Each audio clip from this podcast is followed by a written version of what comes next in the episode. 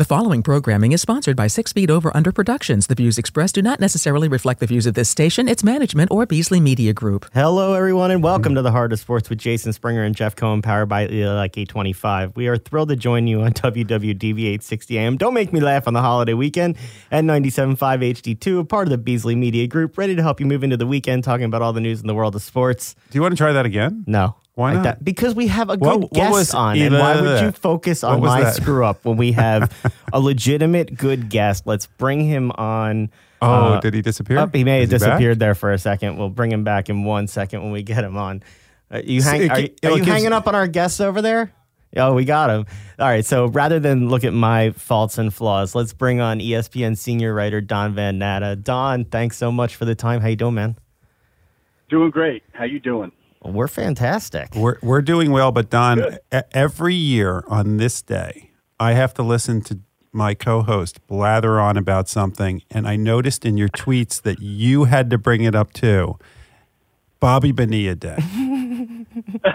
what what is it with all you guys that you are all obsessed with Bobby Bonilla Don, Day? I bring it up every year on text message, on the radio. It's like five years in a row now and drives him nuts. I ignore him. I and then all of a sudden, now we have a guest who's decided that he needed to tweet to the nation that Bobby Bonilla got another million dollars today. It's an amazing contract, right? I, and I, I, yeah, and I do, I do it every year too. It's Ah. just because it's just so absurd. It's just you know, there's still he's getting 13 more payments of a million dollars. He's still got 15 million dollars coming to him, and so it's just fun. Look, I've been a Mets fan since I was a kid, and the last time he wore a Mets uniform was 1999. He only had 20 hits that season, and it's a lot of money for a lot of nothing. And it's just fun every July 1st to take note of it. I think. Well, Don, thanks for doing my dirty work for the show. I'll leave that one there. You so happy Bobby Bonilla Day to everyone are, out there. The rest of us are celebrating Bobby Bonilla Day and watching baseball. Here you're sitting down with the commissioner himself, bringing out lots of news about the league. What was your impression overall? It was a wide ranging, sort of two part sit down, it looked like. Can you give us a backstory? Yeah, actually, actually, it was longer than that. It started last summer. Uh, I visited with Manfred the first time in Iowa at the Field of Dreams game prior to that game and spent about a half an hour with him uh, and really made the pitch then to do a deep dive profile of him because I felt as a baseball fan that I really didn't know him. Uh, I know the caricature of Manfred. I know what a lot of fans think that he hates baseball and that he's doing everything he can in his power to destroy the game, to ruin the game, that he's bored by baseball. You know, I knew all the memes, uh, but I didn't really know the man. And so I pitched this profile to him in Iowa, and he agreed to do it. And I spent time with him in Cooperstown in September, a couple of hours with him uh, the morning that Derek Jeter got inducted into the Hall of Fame, and a lot of time prior to the lockout uh, in October in his office during the playoffs. Had long, you know, long discussions with him, and then it continued after the lockout was over uh, in the spring with uh, on-camera interviews at Citi Field and also at MLB headquarters in Midtown. And I came away thinking that this is a guy uh, who certainly has his heart in the right place. Um, I think he's misunderstood by a lot of fans. Uh, he's a gaff machine. He's made mistakes, obviously, in some things that he said, particularly about the World Series trophy. Uh, you know, in saying that the Astros, uh, he was not going to take away the Astros World Series title in 2017, uh, or take away their World Series trophy. He called it a piece of metal, which players were outraged about, fans were outraged about, rightfully so. And Manfred told me that's a stupid thing he said. It's one of the worst things he's ever said publicly. And you know, he falls on the sword pretty easily on things that he has said in the past that he probably should not have said. He is a lot more defensive and a lot more prickly about decisions he's made. And, you know, when we spent a lot of time talking about him, and I laid them all out in this lengthy piece that was published this week on ESPN.com. You know, Don, one of the things as you were describing him, you can say that about almost every commissioner when they start their career as commissioner, maybe except for David Stern.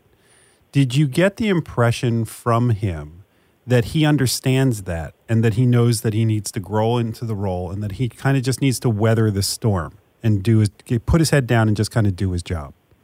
Yeah, I do think so. Um, I, that's one of the things that surprised me. You know, I described when I first met him in Iowa. Uh, I spent about 30 minutes with him uh, in this sort of conference room in that new ballpark that MLB built in Iowa prior to that Yankees White Sox game, that incredible game that night at the at the Field of Dreams, and he was so down to earth and funny and self-deprecating, self-effacing. And then I saw him at a press conference just a half an hour after that with Kevin Costner, and he was like a different person. He was very almost tense and coiled, uh, sitting next to Costner. This is a great day for baseball guys, and he's just like he just it was a different person. So I think he's got issues in how he presents himself publicly. I think he's he's in that defensive crouch because so often whenever he's talking to the press, they're coming after him, whether it's about the lockout, whether it's about him canceling opening day as he did back in March uh, down here in Jupiter, Florida. I, I'm, I live in Miami, just up the road from me, and he smiled as he canceled opening day, and he got ki- killed and crucified for that, rightfully so. Uh, I think he acknowledges and is aware of that, and he knows that he's going to have to be a salesman uh, and almost an evangelist for his vision of baseball to come. And he wants to make revolutionary changes to the game to, you know, to speed up the pace of play.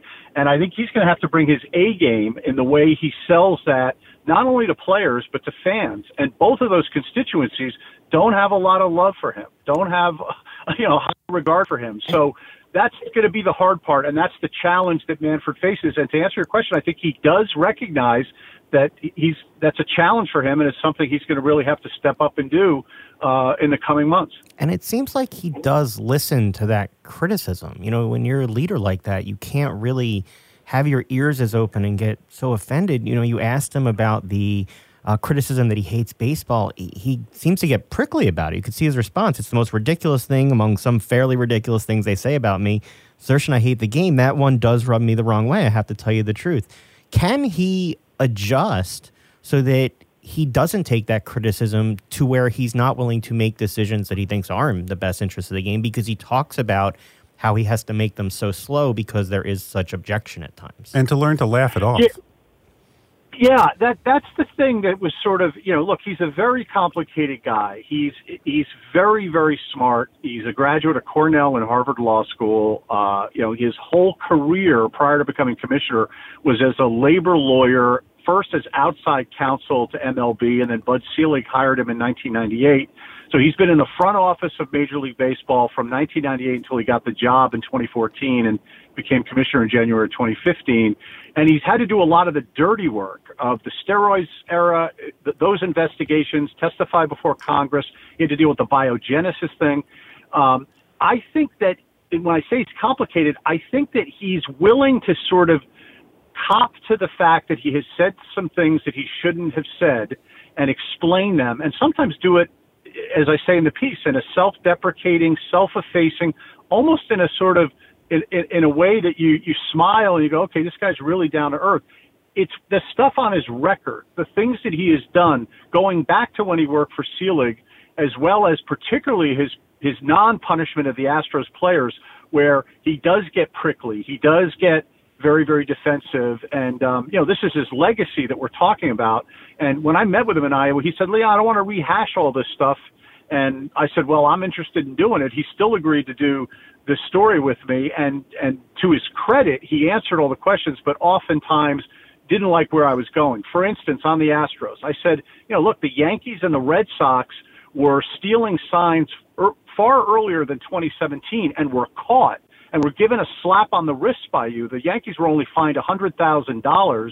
A fine, by the way, we only found out about this past April.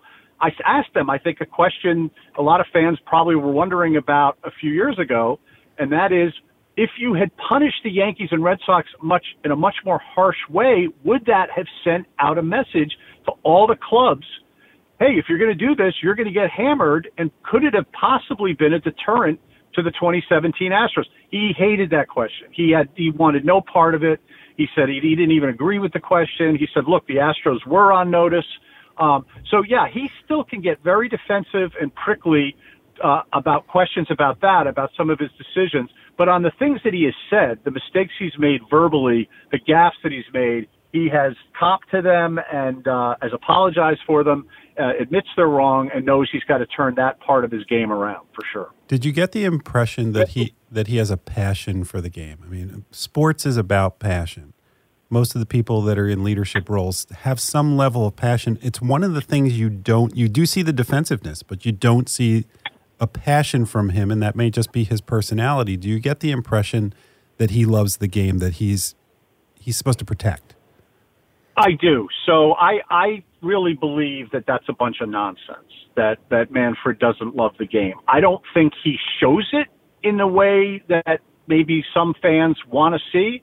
Uh, of him sitting there, you know, behind the dugout, uh, soaking up the beer and eating hot dogs and things like that. Um, I mean, I led the story with the question that many, many fans want to ask him themselves. Do you hate baseball? And, and, uh, you know, as you guys said, his answer was quite prickly. He said, absolutely not. He said he fell in love with the game. His father was a Yankees fan. He, uh, Manfred grew up in upstate New York as a Yankees fan. He went to a game uh, on Old Timers Day weekend. He went to a couple games at Yankee Stadium when he was nine years old. He said he loved the game even more after that. I did ask him how much baseball he watches because I was curious. I found that question very. I found that question very interesting, Don, when he tried to do the calculation Yeah. in his head. Yeah, he did this calculation in his head, and again, I, I think that sometimes Manfred is his worst enemy in the way he addresses these questions. Like if you were to ask Bud Selig that, perhaps, or maybe Fay Vincent, they'd say, "I watch it every day. I love. I can't. I can't get enough of watching the game." That would be the answer. Uh, you know, very blunt. I, I I watch it every day. I try to watch it every day. He he does the math and says, "Well, I watch it three, four, at least four nights a week, and uh, for a few hours, and I have it on in the afternoon, the MLB Network, and if there's a game on in my office, I, I'll catch it there." I mean, what he doesn't say is he doesn't say he watches the game Friday, Saturday, or Sunday. So, so you so you start wondering, like, all right, you watch about 20 hours a week. I mean, there's diehard fans that wa- watch double that, right? And and so he doesn't do himself any favors with answers like that. But I do believe he loves the game. I, you know, I was in his office during the playoffs in October. We had a two-hour, more than that, two and a half hour meeting, and the playoffs were on, and he was watching. We were discussing the game. I think he really does genuinely love it. I don't think he communicates that love uh, in a way that satisfies fans and players. And again, I think he's aware of that, and that's something I think he's working on as we speak. You know, some of the criticism he gets comes from the potential to make rule changes around the game. And you, you asked him about some of them. You asked him about the pitch clock, the elimination of the shift, which would be Jeff's favorite thing to have happen, that he didn't really commit to, by the way, um, and the automatic balls and strikes. Can you talk about what he had to say in the area of rules changes for the league? Well, one of the things that I thought uh, that Manfred did um, that I, that I was actually really gratified uh, at, for as a journalist is he went much further with me about his vision for the game than he has with anybody else. Um, he told me he is fully in support of the pitch clock uh, and the elimination of the shift. Both of those changes he wants to see next year. Uh, under the new CBA, the competition committee is basically tilted toward the owners. So uh, even if players uh, are against it, and I know a lot of players are against, particularly the pitch clock uh, being introduced to MLB, it doesn't matter. So I think we're going to see the pitch clock and the elimination of the shift next year. Manfred wants it. Um, he describes the pitch clock as being critical to increasing uh, the crispness of crispness of the game, uh, and um, you know they want to shave 20 to 30 minutes off the game. Right now, the average baseball game this season is three hours and five minutes. The ideal time uh, for the executives at MLB, including Manfred, is about two hours 30 two hours and 35 minutes. That was the average length of time back in the 60s and 70s. Interestingly, that game that Manfred, the first game Manfred saw at Yankee Stadium, was two hours and 34 minutes. That's the ideal time. And of course, that was in 1968. But that's the ideal length of time. That's, I mean, right. I mean, he's trying to bring the game back that far, right? But that's the ideal length of time that that um, Manfred wants to see it, see the game in the minors, they've tested this for years in the minors, guys, and, and it's the pitch clock to explain to your listeners, it's 14 seconds. A pitcher has 14 seconds with no runners on base to, to, to pitch. It's not a lot of time. If you watch baseball now, it's 20, the, the average is 24 seconds. So you're shaving 10 seconds off of between pitches when nobody's on base, and then with runners on base, it's 18 to 19 seconds. Um, and with runners on base, I think the average goes up to like 30 seconds. So you're you're shaving off a significant amount of time with the pitch clock. On the robot robot umpires, Manfred wants that in 2024. He told me um, there's two ways that could go. It could be an umpire with uh, an earpiece, and every single call is is called electronically by this uh, system that they're testing in the minors again. Um, the other way is that the umpire continues to call balls and strikes, and then managers in, um, in both dugouts have three challenges to balls and strikes, and then it would be that that way, kind of a replay system on on bad balls and strikes calls. I have a feeling that that's the system that will be introduced first, but we could see an entirely electronic means of calling balls and strikes down the road because I think that's something that Manfred is also very intrigued by. That also saves time. It's more efficient. Um, of course, you have the old time, you know, purists of baseball saying, yeah, but it's a lot of fun to see managers running out, you know, uh, arguing balls and strikes getting thrown out, players arguing. It takes that element out of the game, and that and that's true. So that's the argument against it, obviously. You know, one you, of them. You talked about the players. To me, the hardest job for a commissioner is having a relationship with the players and getting the players to trust you. You need to implement what you believe is the best for the game. And sometimes that isn't something the players want, such as the pitch clock. A lot of pitchers are saying that it'll cause injuries if they have to rush their pitching. What is Manfred doing to build the relationship? Because he has had a rocky relationship at the beginning with the players. Yeah, he's had a very, very bad relationship with the players. Players have been outspoken about his uh, tenure as commissioner during uh, the pandemic in 2020. You know, that 60 game shortened season. There's all sorts of critical comments made by Max Scherzer. All sorts of players were uh, outspoken uh, against Manfred. It happened again during the lockout. Manfred chalks that up to a tactical uh, kind of response to his leadership that he says is led by the union and is encouraged by the union. Um, I had uh, Tony Clark, the head of the players union, quoted in my story saying that's nonsense. Players have their own views of Manfred based on his record and things that they don't like. Uh, on um, selling the pitch clock, in particular, to players, Manfred is in the midst of a uh, 30 team uh, listening tour, as for lack of a better term, where he's visiting every clubhouse in Major League Baseball. I think he's already visited about half of them. I know a little over a week ago he was in San Diego and Oakland and visited with four teams out there. Um, and he's answering questions and he's trying, uh, as he did with me, to, you know, sit down, explain his vision for the game, how important he thinks the pitch clock is to growing the game, to trying to bring younger fans um, appeal to them and shave time off the game and everything else. And from what I understand, you know, he's he's joined by Ra- Raul Ibanez, who's now a consultant, uh, actually he's an executive vice president for MLB. And uh, and I I asked Ibanez about how it's going, and he said it's going really really well. That you know players have a a, a sort of perspective about Manfred, and um, that that he undermines by just kind of being who he is and who I saw. You know, down to earth guy who projects the fact that he really wants what's best for the game.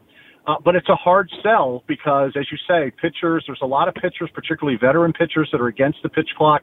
And, you know, any purist um, is against it. Baseball, the, one of the great things we all love about baseball, right? There's no clock. It, and, and now suddenly there will be one that will govern every single pitch. And so it's it's a radical change. It's a revolutionary change. Um, Manfred says that in they have data, and he shared he shared some of it, and some of his executives shared it with me that show that players in the minor leagues. You know, they don't like it at first, but they come around to it. Um, that it's not as obtrusive as you think, and it really does help the pace of play. Fans enjoy it. Uh, players, managers, uh, generally um, adapt to it and and think it's a good change. And so that's the hope is that major league uh, players will uh, will think of it the same way because it's coming, guys. We're going to see it next year.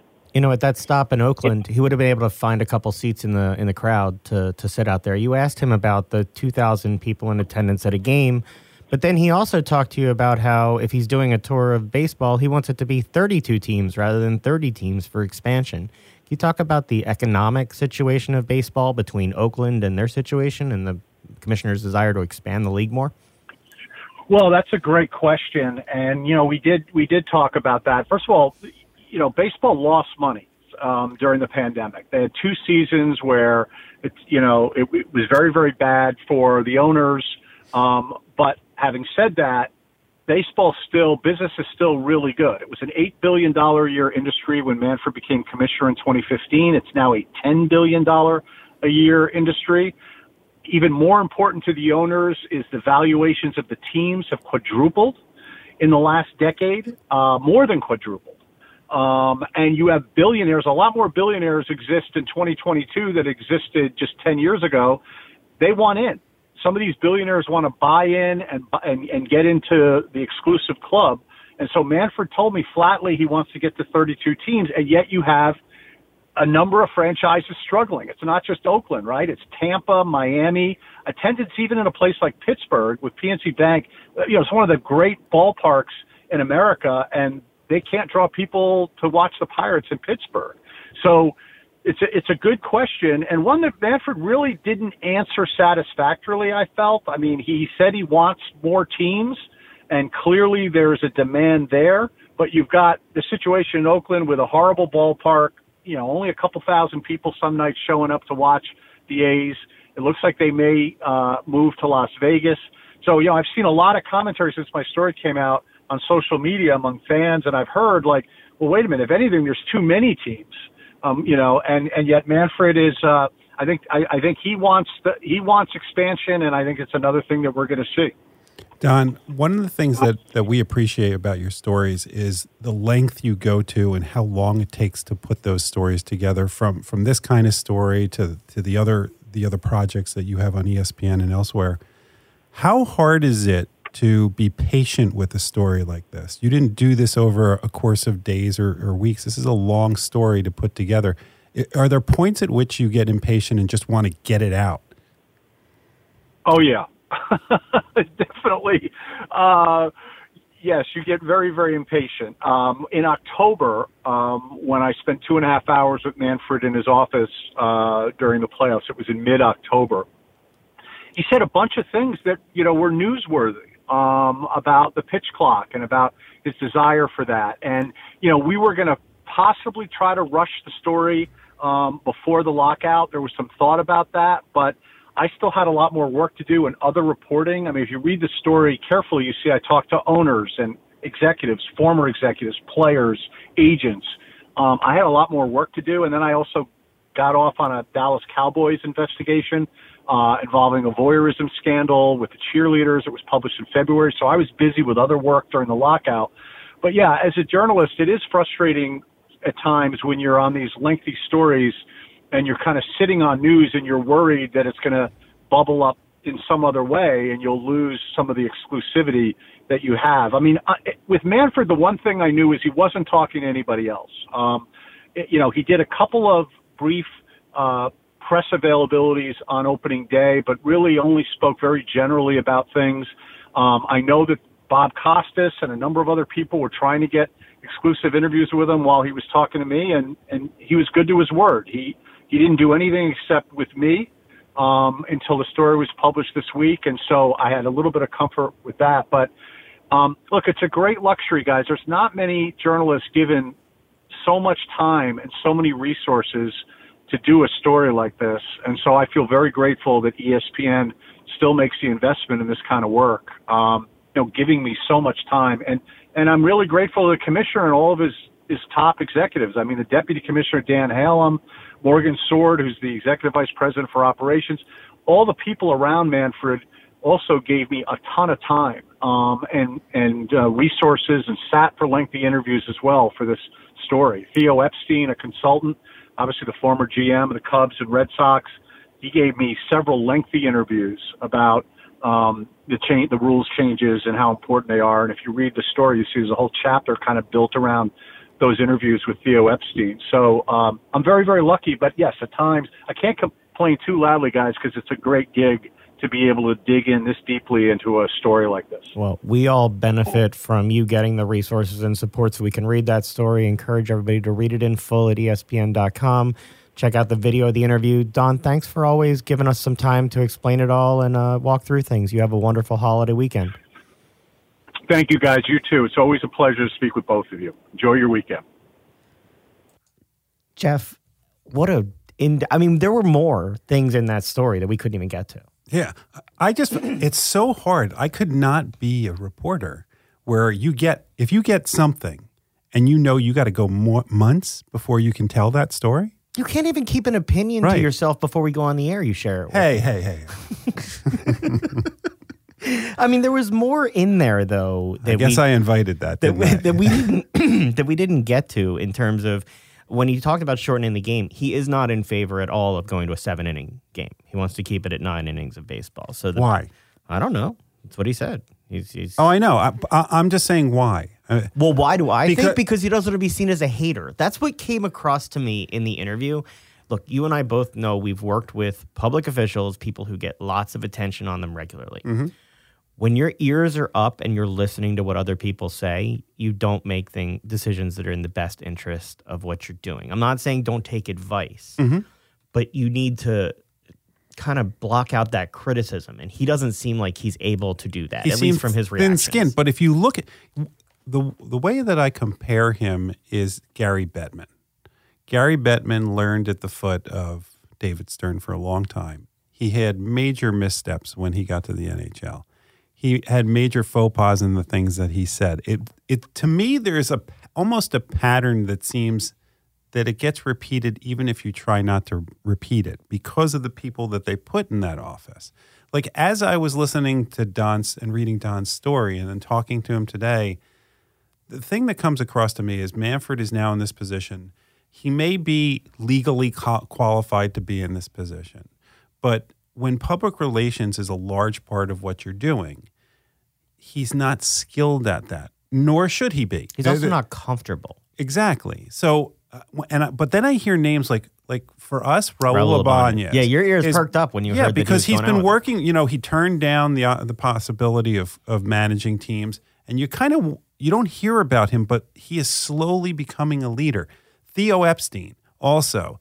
He's now in that position of kind of consulting, and you wonder if he's being groomed. Those two individuals are people that kind of grew up in the spotlight. They're used to being out there. They know how to talk to the media and to the fans, and also have the smarts to do it. I just don't know if Manfred can grow into that. Lots of people have, so you want to give him the benefit of the doubt. But one of the things about him versus other commissioners is there is this venom towards him when you when you've talked to the baseball players. Yes, they went through a potential strike and a lockout and all that stuff, but there there was less, this increased venom even after it was over. It wasn't okay. Let's put it behind us and do what's best for the game. It was Rob Manfred doesn't care about us. When you asked that question, I found it interesting because in the interview, Don asked him, What does he want his legacy to be? And he says that he wants his legacy to be that he left behind a better relationship between the owners and players. Okay. And if So- you didn't ask it, I was going to ask if he'd done that because it doesn't seem like it at all. Yeah, but see, that's a problem. If if you want your legacy that people like you, I'm telling you, you- will never succeed. It gets back to he doesn't like people saying he hates baseball. He seems to take that criticism personally. And when you're in the position that he's in, you can't. That's not to say you're not human and you don't get upset by it, but you have to learn to set that aside and make the best decision regardless. It's also He's- silly. Think about think about it. If so, you're in charge of the game of baseball, if somebody says to you and you're in charge, you hate that which you are protecting, it's absurd. It's it's so uh, he should ease. That's an easy one. That's a softball, not a baseball. The cheating was an easy answer. Would it have deterred more? Who knows? We did what we thought was right. We did what we thought was right here. You well, don't no, get that- defensive. If you want to be the conspiracy theorist on that one, what did we hear Don say? He grew up as a Yankee fan. yeah, The Yankee wanna- Yankees got a slap on the wrist. He admits in the interview that he writes he watches more Mets and Yankees games. But it was it's funny. I'm I'm glad you brought that up because he literally when he asked him, "Do Well, you Well, is that a strike against him if he watches lots of Mets and Yankees games? to other fans in different places it is. But when he asked him if he watches baseball, Not you to could me, see just him so we're doing the calculation in his head. He's like, "Well, I watch it four nights a week, and that means that I watch four hours at night, and then I'm watching it in the afternoon." And I'm just like, "Yes, you watch baseball. Why is that hard? Did that? I, I, you know, I don't like to talk politics on the show, but did that remind you of another answer? Yes. It was. It was the Sarah, Sarah Palin response. I have dealt with people in politics for 20 years that have given responses like that. There are simple answers to questions, and your unwillingness to take one step back and be self deprecating rather than one step forward and be defensive while trying to do it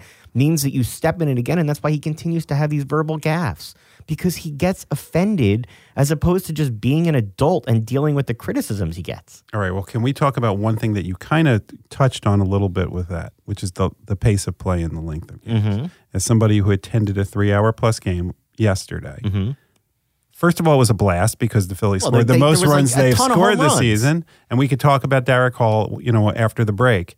But to me, see, look, you know me. You know me. I'll sit there and I'll watch it because I love the whole atmosphere of it. I love the people that I go with to it. Uh, everything about it. The game ended despite no uh, it being as long as it was, and me going, "Oh, it's over." Yeah. I, I didn't even realize that. I thought that shows You're you. not the fan they're worried about, though. I know, but if you're gonna, so if you're gonna do something, see, I'm I'm the person that's supposed to be saying you need to protect the nine innings and stuff, and and you have often said to me over the last ha- over half a decade, I'm the get off God, my lawn been- guy, we've been right? With each other for a long time. Exactly. Besides my wife, you're But- like my longest relationship I have. Okay. How Well, does that make you feel? we, we need to have another disclaimer get ready for after the commercial.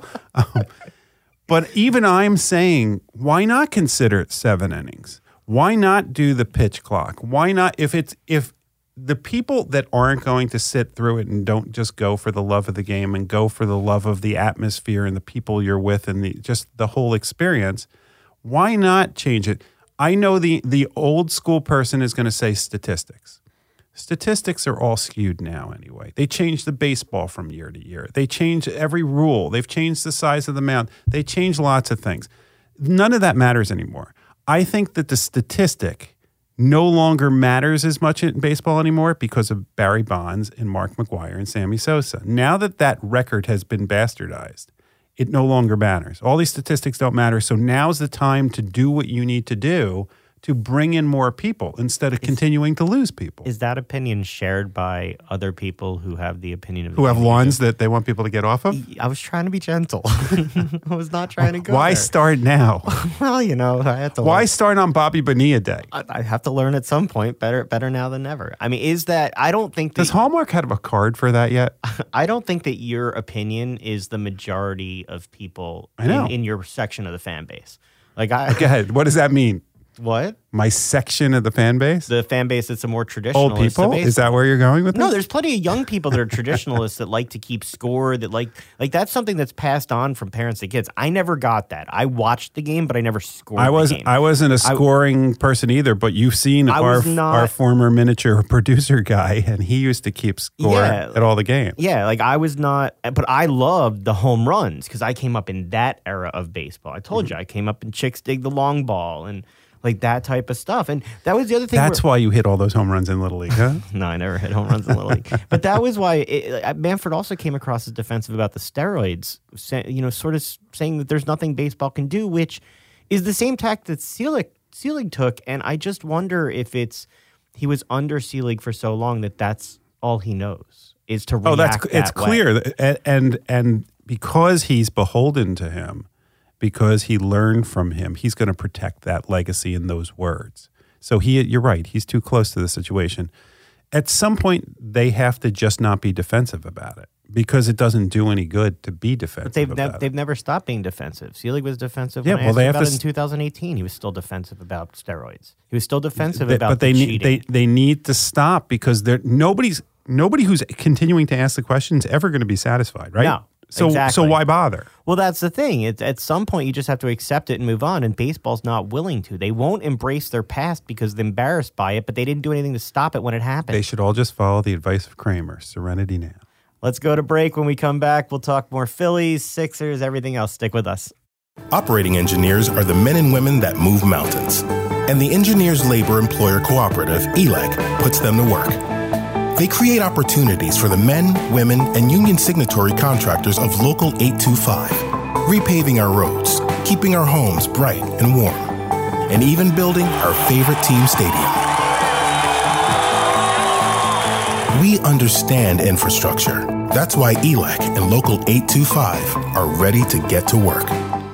All right, Jeff, we're back from the break. We both saw Phillies games this week. I saw a loss that was not near as exciting as yours. You saw a win, but you saw the win through the eyes of somebody other than yourself, which I thought was cool. Tell me about it. Yeah, I mean, look, we did a show for years with the Phillies minor league teams, and we're kind of getting it because of the pandemic. We stopped doing that particular show, but we're kind of getting to the end of almost our kids. You know what I mean? Like, like these are guys that we've known since their first days after being drafted, from when they were 18 You years You sent old. me a picture earlier today. It's four years ago today. You Uh, interviewed. don't don't say.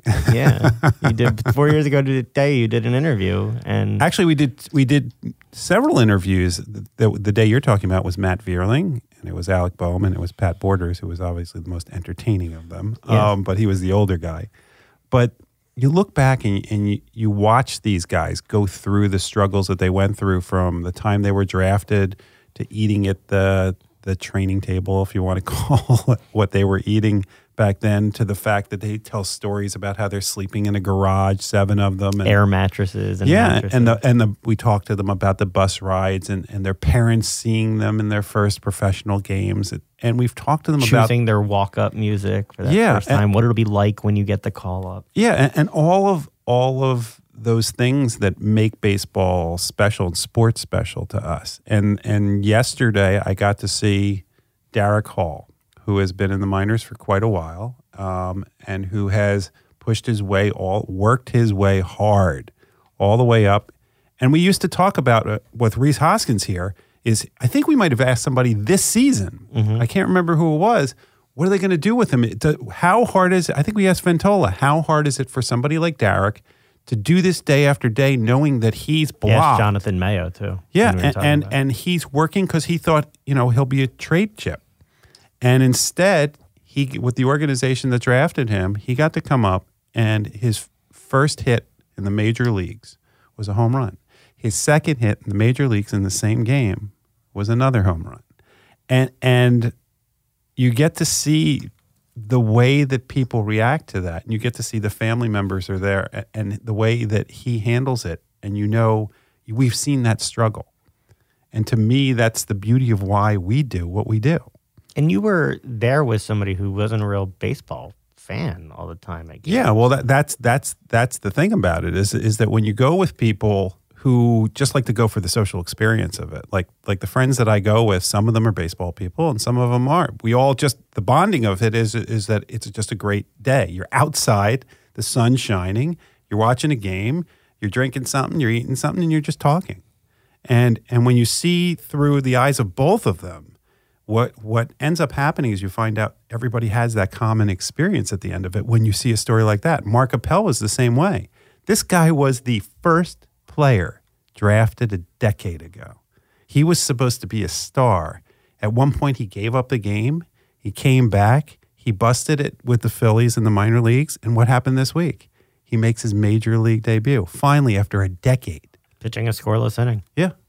It's it's the Phillies have had so many feel good stories just this week. Now, look, fans will say, "I don't want feel good stories. I want winning." I do. these- I want feel good stories. I want both. I want winning, but I, I like the journey, and I and I like uh, that we've been able to talk to some of these guys along the way and really hear their sacrifice and, and their struggles, and then see them come up. How many teams are there in the major leagues? Thirty, Okay. How many win the World Series? about to be thirty-two. How, how many win the World Series? One. Right. And so and so you enjoy the journey because the likelihood that your team's winning the World Series, especially this year when the Yankees are going to win 162 games or close to it, enjoy the journey. It's not like the Phillies stink. Well, so much They're still in playoff contention. Even in a week, when we were last on the air, I was telling you I didn't want Bryce Harper to play in the All Star game because his elbow. you got your wish. Thanks a lot. And this now- may be your fault. And then I'm watching the game, and you knew when he was hit that something was wrong. He knew. You, you from his reaction, he knew the second that it happened. And by the way, just as another, you know, years ago, I used to just rail on Bryce Harper, and and having seen him up close the way we have over the last few years, I've told you how much my opinion of him has changed. Even when that happened, what he was yelling. I know it to wasn't the, your fault. yeah, but what he was yelling to the pitcher was, "I know it wasn't your fault, Yep. but it hurts." I could I knew the guy, and they talked immediately after the game. They've been playing with each other since like little league or something like that. but he Blake he, him. he truly has matured into class. I mean, like the class of the league. Do you, do you feel like this team can stay playing the baseball they did in June? They went 19 and 8. They're now uh, you know, when they started the month they were 21 and 29. They were 12 and a half games back with Joe Girardi as their manager. They finished the month at 40 and 37. Uh, after, like I said, 19 and 8 month, can they keep it going without Bryce Harper, without Jean Segura, It, with it these depe- young guys? it depends. Is somebody going to continue to keep a calendar up that says June so Kyle Schwarber doesn't think that it's July? Rob Thompson joked after the game that yesterday that tomorrow is June 31st. And for those that don't His- know, Kyle Schwarber has a career month every single June. His he finished with 12 homers and 27 RBIs this June. Last June he had 16 homers and 30 RBIs. I mean, he's been on fire. Can he keep that going? What was his July like? Yes, last year. I don't know. I didn't look it up. Oh. I hope it was better than you know. Just don't tell him. Uh, Castellanos trying to come out of it a little bit, hit a home run yesterday. homer? He's he's struggled know, ever since he got Ben Simmons' house. Man, just hasn't gone well. All right. Yeah, you know that was that was the biggest struggle for a segue I've seen. So go ahead, go to the Nets. Well, Ben Simmons is all that's left there at this point. Everybody wants out. Well, when he was here, didn't he want a team that was his team? He's got it now. He's got it. It's just him. the best part was he put out something on Instagram right before the trade with him like sitting all like it's just him in the chair, and then all of a sudden Durant says he wants out. Kyrie now wants out. Last man out. Turn out the lights in Brooklyn. It seems like Poor, poor Seth Curry. like the NBA is just bonkers right now. Like not just the Sixers. So Durant wants a trade.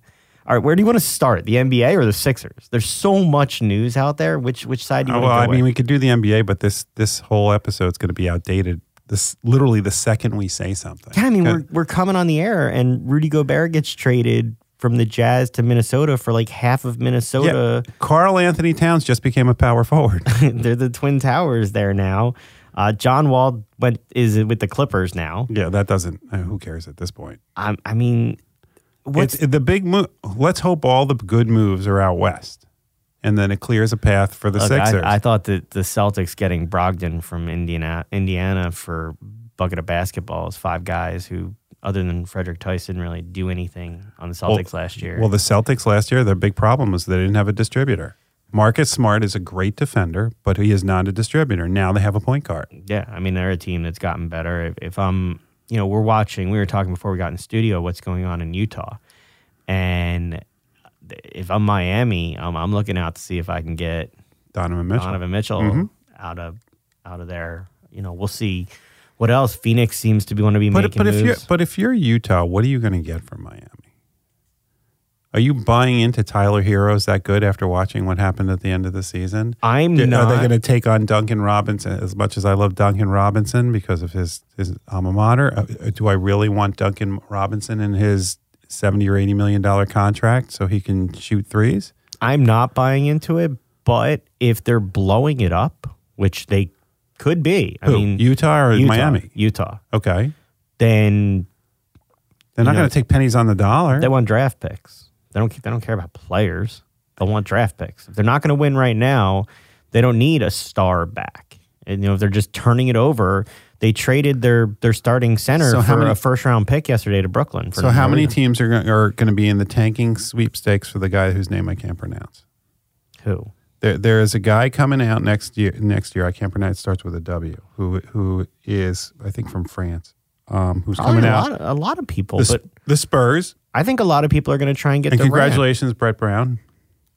He's back. He's going to end up being the head coach of the Spurs. You Right. watch. Yeah. he's going. He's going to end up. I mean, come on. Who didn't think that the second that they announced they brought him back? Yeah, he's all right. So now that we're back on on Sixers world, so the team is We got 37 year old PJ Tucker. we have PJ Tucker, three year, thirty three million dollar mid level. Where's Eric Gordon?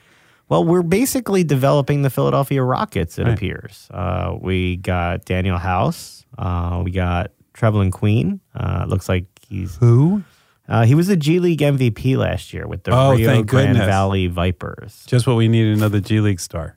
Well, you know, he Paul may- Reed was a G League star. I'm sure that he'll get as much playing time as Paul Reed and Jaden Springer. okay. You know, it's again, I've made my For opinion. your sake, next year, Springer better get enough minutes that they sell his jersey. I have for made you. my opinion clear that as long as Doc is the coach, nobody the, under the age of 25 is going to do anything without some massive injury or some holdout.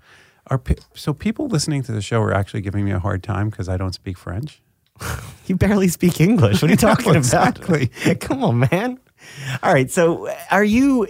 Is is the NBA going to settle down? They sent like a, a billion dollars in a day and a half. Uh, Are we just going to see more opting out of moves? I mean, you said why would the Lakers? You know, why would the Lakers do Kyrie? Why would the Brooklyn take back Russell Westbrook? Where is this all going? I mean, are we just playing musical chairs with superstars? I don't know, but isn't it great for the NBA? They've become the is- NFL. this is- this there is there their isn't an dead- off season. Yeah, this is their dead period, and look what the, look what's going on. Isn't this what every league wants though to constantly be at the top of the conversation no matter when your your league is going? Like you you want people to be talking and not for bad things, but you want them to be talking about this. Now, I think there's something to be said for players staying in place so that fans can actually, you know, like them. But Think of how many players and how many teams now are now there's hope.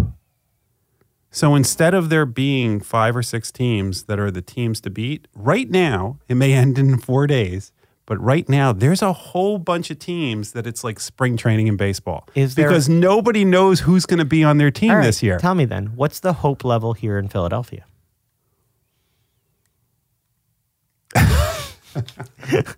I can't say it with a straight face. I don't know. I, you want me to say something about all these Houston, former Houston Rockets? I can't do that. I cannot get excited about 37 year old PJ Tucker. He'll be here for three years. I just Jeff. can't. Oh, I'm not going to be that excited about 40 year old PJ Tucker either. I mean, look, uh. it's well known that, that I did not renew my Sixers season tickets for lots of reasons, including how poor they are at treating their season ticket holders. But I don't get what the Sixers are doing because I have a bad feeling at the end of this. Tobias Harris is going to get traded for something that's not as good as Tobias Harris. It finally is, we are finally at a point where he's found a role. He became somewhat of the leader in the playoffs. When all the other guys were hurt, he was the guy leading the team and keeping them in it. He is an answer if they want to just all play together. Think about it. The Sixers lost in the playoffs because Joel Embiid had a broken face and a broken hand. And James Harden was not in shape. And I'll be that's as Was, far he, as on, I'll was go. he on the court in the game? Who? James Harden, did he play? Yeah.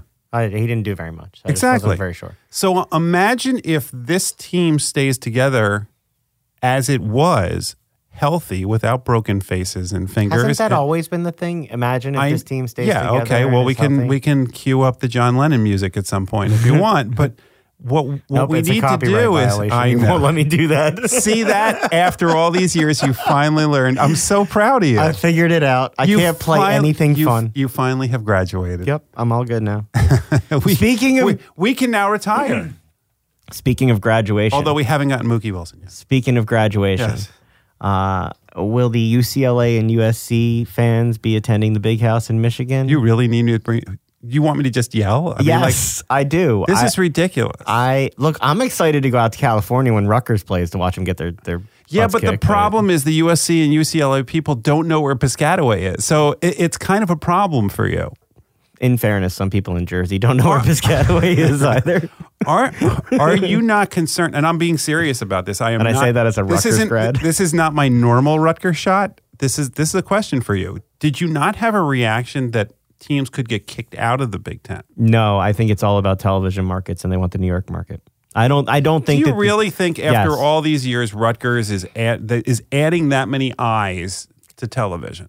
No, but I think that So- they so what's still the want to be in the region, and the only two teams in the region on the East Coast. When I Syracuse. send you that map, they don't have Syracuse right now. They well, have but Maryland they could and get them. Rutgers. But but if they wanted to do that, they could get Syracuse, right? They're in the ACC right now. I don't know if they There want to do won't that. be an ACC in the next twelve months. So we're moving to two super conferences, aren't we? Yeah, and, and here you, the get off my lawn guy is now coming. So the back. Big Ten is going to be like Big Fifty and like Well, it'll still be called the Big Ten. that's that's the absurdity. But the biggest absurdity of this is the thing that we talk about most is is student athletes. I mean, you sent me something before about you know this is being done for the student athlete. How you- many statements have I written for people where you put the fluff in there and you say it? Right. I, I just This- can't. I couldn't even read it with a straight face. That the first thing they said in the UCLA statement was about this is the best for the student athlete. Just please don't do that. I mean, what's the point? Are you telling me that the fencing team from USC needs to get on a flight to go to Ann Arbor? I mean, no, they have to come to Piscataway. do you have a fencing team? Sure. We, yeah. quite, quite frankly, I don't even know if Michigan has a fencing team. Hmm. But other than football and basketball, how are they going? I know that. Uh, uh, how are they going to afford this? I Rutgers know has the a spe- fencing club. the the uh, so it's only club level. I'm sorry. Um, the problem is, even though it's a hundred million dollars. By the way, I can say that you just gave me a finger. That, but if we had the video going, then, I then w- the disclaimer would wouldn't finally have done be it appropriate. if we had the video going. I know. So if you didn't share it on the air, nobody would know about it. and We wouldn't get a warning from anybody. So the disclaimer was was for me. So you hate this move to consolidation, super conferences. I hate it. I hate all of it. But that doesn't mean it's not going to happen. It doesn't Do you mean hate it's it not because right. you're get off my lawn guy, or do you hate it because it's bad for college football? Yes. Of course I do. I Well- think well I just think the whole thing is ridiculous because I think the difference between college sports, especially college football and pro football, is rivalries. That's what makes it special. That's what gives you the passion that they have in fans. Is is this deep hatred and yet respect for teams that are rivals to each other. Uh, I have grown up, I have lived the last few decades of my life despising everything Columbus, Ohio. So the you And- don't hate you don't hate the Scarlet eh, Rutgers team as much as you know that. I care less. Come on, man, get The- into it. The only benefit for every but all of my fellow Michigan alumni who live on the East Coast, we're only happy Rutgers is in it because it means we get to go to a game and don't have to get on a plane. See, and I thought you were going to say you knew you were to guaranteed to, win. So that was Well- a change. well, that is from true. you there. What you would have said in past As somebody years. who went to the 77 to nothing game and, and I believe texted, Texted you me. every single time they scored until my phone ran out of battery. yeah, that was terrible. Yeah. But why why are we at a point now that this is a good thing for student athletes? It's not. It's because the Big Ten's getting a hundred going to get a hundred million dollars per school. I still don't understand the Olympic part of this. Do you? Because that was another thing that was said within the last 24 hours that somehow this was going to help their Olympic pro- sport programs. Why? Why? All right, now you're stretching. That that's a bit much. Now they're stretching. Yeah. Well, they've been. the the port. before- What do we care about? I mean, we are now. This will what do we be. what do we care about, or what do they care about? They care about generating athletes and making money. Okay, so that's it. This, this is the is this the final nail in the coffin of and I I'm holding up air quotes. I'm not giving you the finger as you did to me. Um, is this the end of amateurism? I thought amateurism ended with NIL. I thought it was already dead. Well, no, because that was only in a couple sports. I This think is that, everything now, I think that once except for Notre Dame. But you look, I think it wasn't amateurism all along. Frankly, no, but we we just a way for you to make money while not giving people the benefits of all the work they put in. but a lot of people kind of lived in this fantasy that there still could be amateur sports. Look. I loved like watching it. I'm as guilty as everybody else. But if we're going to be honest about it, was it wasn't amateurism? They called it amateurism. Yeah. They took advantage of people for their labor and profited off it, and didn't give them anything for it other than a scholarship, and said that's good enough because you're getting more than somebody else. All right, my turn to ask you a question. How fast does the rest of this group of dominoes fall? Because the college football playoff is next Fa- year. Fast. What's going to happen? Fast because you can't be left without a seat in musical chairs. So you saw already a report that Washington and Oregon are eyeing the Big Ten for admittance. Right. So now Rutgers can go What play up Colorado? in Oregon. Well, and you're just speaking for Well, your son sel- selfishly, I'm just trying to figure out: Do I get to go see Michigan play in Boulder? That's all you really. Well, That's now, all I now, care In about. fairness, Michigan has bad memories of playing Colorado. So You, did you really have to say that? I did. I did. Well, we'll even trash in All right, Rutgers all for right, half the do, show. we, do, do we tell people exactly what happens? I just very quickly. I went to Parents Weekend, and they have a promo video because Colorado football stinks. So they show all of the highlights from the history of their you really program, from the history of their program, and they end with the crescendo of Kordell Stewart's pass against Michigan. That's fantastic. And my kid did not warn me that that was what I was in store for on, on Parents Weekend. That's amazing. I- I'm so glad- Amazing for you. I'm so glad he didn't say anything to you. I only wish he could have gotten video of you watching it where your face. Don't we have enough video of me humiliating We myself? We can never get enough video of you humiliating yourself. we have so much just- blackmail on each other. yeah, well, it's not possible to, to get any more incriminating things on each other doing stupid things. Oh yeah, you you still have to play goalie for the Union. You did work that out with Jim Curtin. I you? did. It's coming. Not for the union, by the Oh, way. no. Like, let people take shots on me on a practice field. Oh, it's coming. I, I'm not competent enough to be Mm-hmm. on the field. Union did suffer a loss the other night. That kind of sucked. But the young kids are powering the under 20 team. Did you see half the goals on the under 20 qualifying team for the World Cup I know, came from but the youth but from the? but see, this is the problem with soccer. I want them playing on the Union. I had a friend. I thought of you instantly. I have uh, my Oh. my friend who's very big Union touching. fans. A- after they had such success, say they increased their value for being sold by so much. And I thought of you, and I go, Jeff will hate that response. I do. you dislike everything you- about the okay, idea of growing people to sell them. Exactly. Okay, now picture who was the Eagles' first round pick this year? Wow. Oh, the, Listen to uh, the silence defensive here. lineman. Okay, now Sorry, Nakobe Dean kept popping in my head. But it here's wasn't what's him. going to happen. The Eagles are going to groom him over Mm-hmm. the next two years. He's going to make an All Pro team. He's going to be really good. And then the Eagles are going to announce that they're going to be able to sell him to uh, an NFL Europe team, assuming that existed. No, I wouldn't. Would you be it. thrilled by it? No, I So wouldn't. like it. how is this okay? okay, traditional soccer fans who watch European leagues seem to understand the sale of players more than American soccer fans who haven't watched European leagues, who watch American sports leagues where you don't sell a player for money generally. So, so here's what you do: you cut down the the year, the soccer year in MLS, so that it doesn't conflict with all of this stuff. The MLS goes on for so long that it, it conflicts with all the U20 and the World Cup, You know- and and, and uh, You the just- North American one. It, it, just it never ends, and so the guys that I want to go see in Chester, I don't get to see. Well, you take it up with Jim Curtin. We'll leave it there. Everybody have a safe holiday weekend. Enjoy your 4th of July. Thanks so much for joining us this week. Make sure to join us next Friday night to help you start your weekend in style. Have a great one, and we'll talk to you next week. Bye bye.